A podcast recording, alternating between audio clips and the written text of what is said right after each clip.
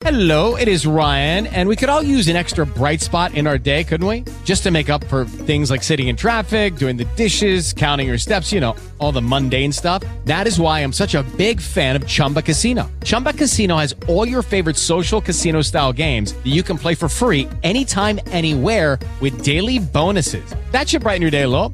Actually, a lot. So sign up now at chumbacasino.com. That's chumbacasino.com. No purchase necessary. Group. Void were prohibited by law. See terms and conditions. 18 plus. It is Ryan here, and I have a question for you. What do you do when you win? Like, are you a fist pumper? A woohooer, a hand clapper, a high fiver. I kind of like the high five, but if you want to hone in on those winning moves, check out Chumba Casino. At chumbacasino.com, choose from hundreds of social casino style games for your chance to redeem serious cash prizes. There are new game releases weekly, plus free daily bonuses. So don't wait. Start having the most fun ever at chumbacasino.com. No purchase necessary. Group. Void were prohibited by law. See terms and conditions. 18 plus.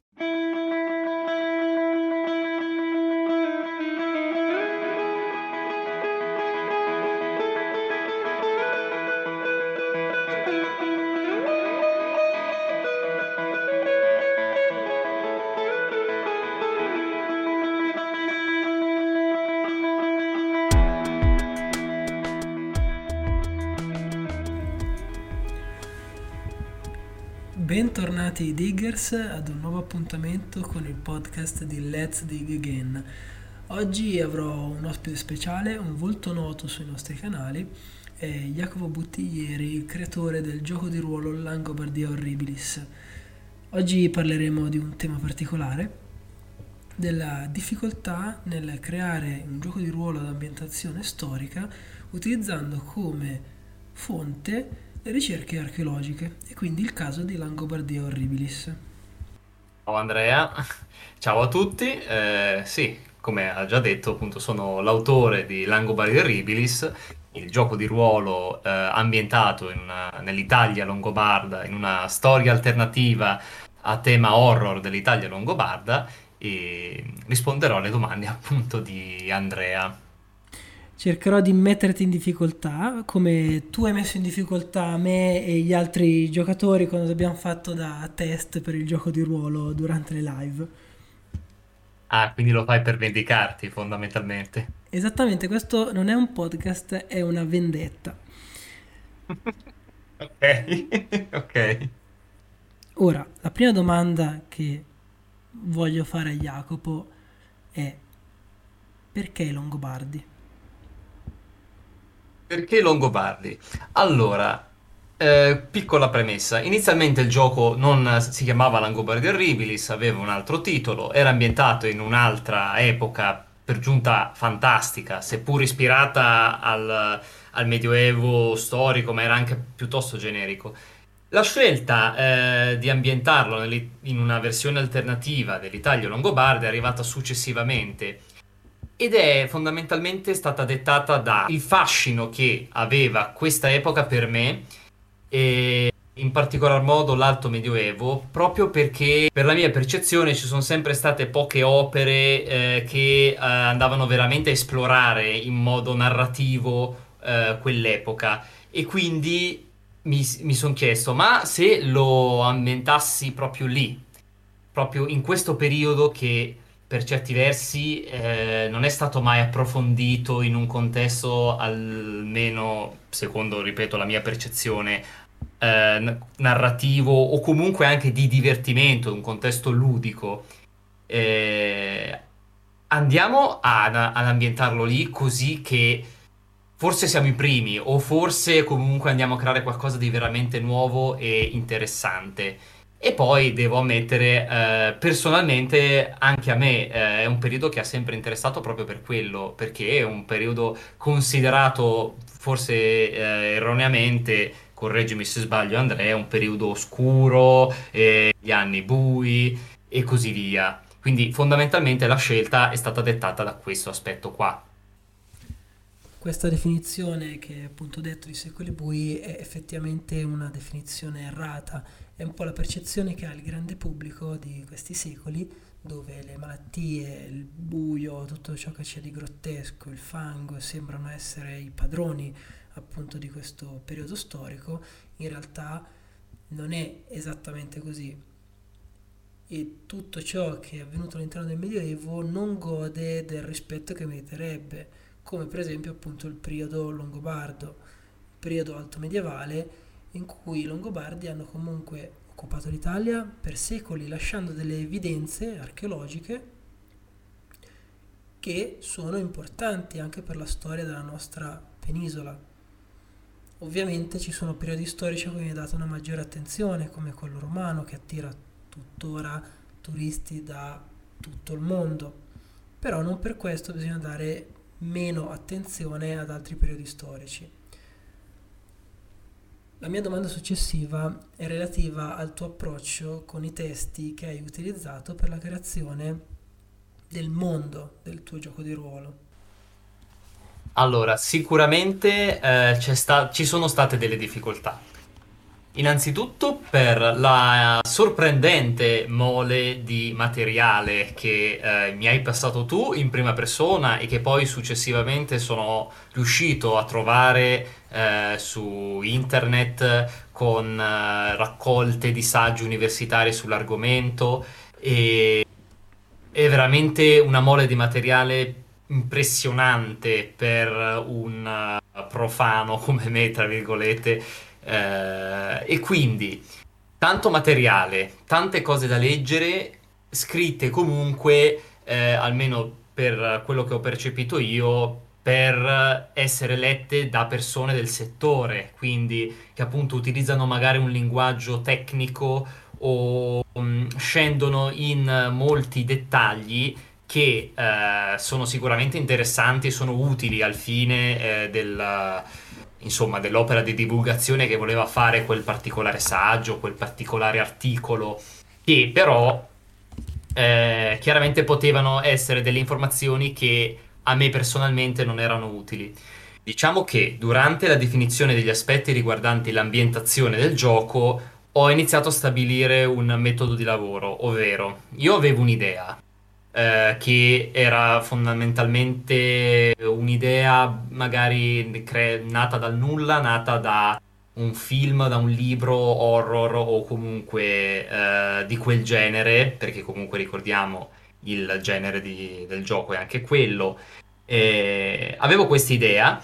Innanzitutto provavo a capire quanto fosse applicabile senza andare a stravolgere o andare a in- inserire un elemento troppo eh, fuori contesto all'interno del gioco. Dopodiché andavo magari a cercare in questi documenti, in modo quindi eh, andare in modo più mirato, se questo elemento poteva avere un'applicazione specifica. Ad esempio, eh, l'ambientazione, quando era nella fase più eh, di ambientazione fantastica, del gioco aveva un punto fermo, cioè che c'era la morte di un sovrano con una forte eh, presenza politica che ha successivamente ceduto il posto a una frammentazione. Quasi per caso io mi sono reso conto che potevo legare questo evento che nella mia idea del gioco era importante alla figura di Liutprando.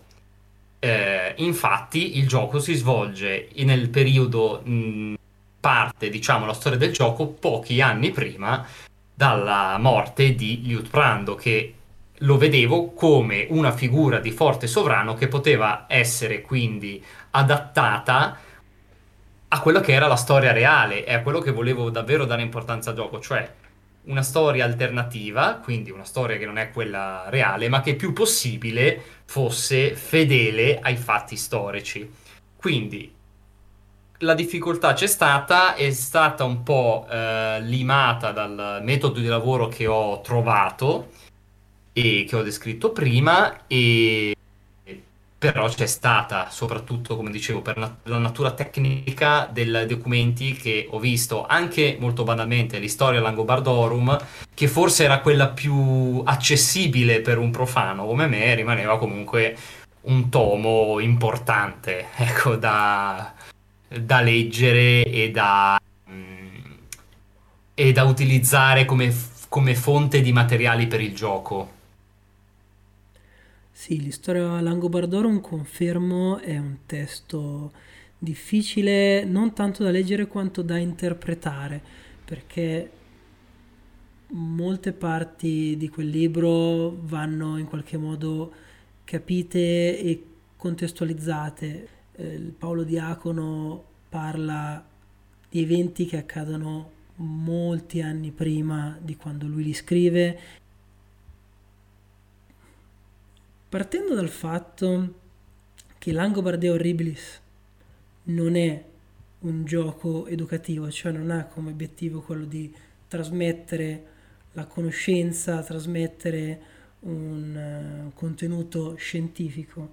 Secondo te, siccome comunque la tematica, l'ambientazione si basa su delle ricerche reali del periodo longobardo, il gioco di ruolo può essere, ma anche facciamo, non limitiamoci al gioco di ruolo, giochi di ruolo, giochi da tavolo, comunque quelli che permettono un'interazione diretta fra le persone, secondo te possono essere un'arma in più per il settore culturale per poter in qualche modo avvicinare il pubblico a queste tematiche? Secondo me sì, anzi eh, io più che la parola arma userei eh, la parola occasione, cioè eh, creare questo tipo di prodotti, secondo me, il cui il fine deve essere, sottolineo, deve essere l'intrattenimento, cioè deve intrattenere. Se però viene fatto con una cura particolare che viene poi eh, raccolta, viene poi notata da chi ne sta fruendo, eh, a questo punto magari può essere un'occasione per incuriosire qualcuno che è rimasto colpito positivamente dal, dall'opera in sé per andare veramente poi a, ad approfondire l'argomento, a conoscerlo eh, più a fondo, eh, entrare poi veramente a contatto con quella che è la storia e l'argomento nel dettaglio. Quindi per me sì, anzi è proprio forse un, lo scalino iniziale per iniziare poi la, quella che è la scala verso l'approfondimento vero e proprio, però quello scalino è quello che lo aiuta a fare il primo passo, ecco. E vogliamo ricordare a chi ci sta ascoltando dove è possibile recuperare il regolamento di questo gioco di ruolo e dove è possibile vedere gli aggiornamenti, lo sviluppo di quello che speriamo prima o poi sarà un gioco di ruolo disponibile sul mercato. Sì, sì, lo speriamo.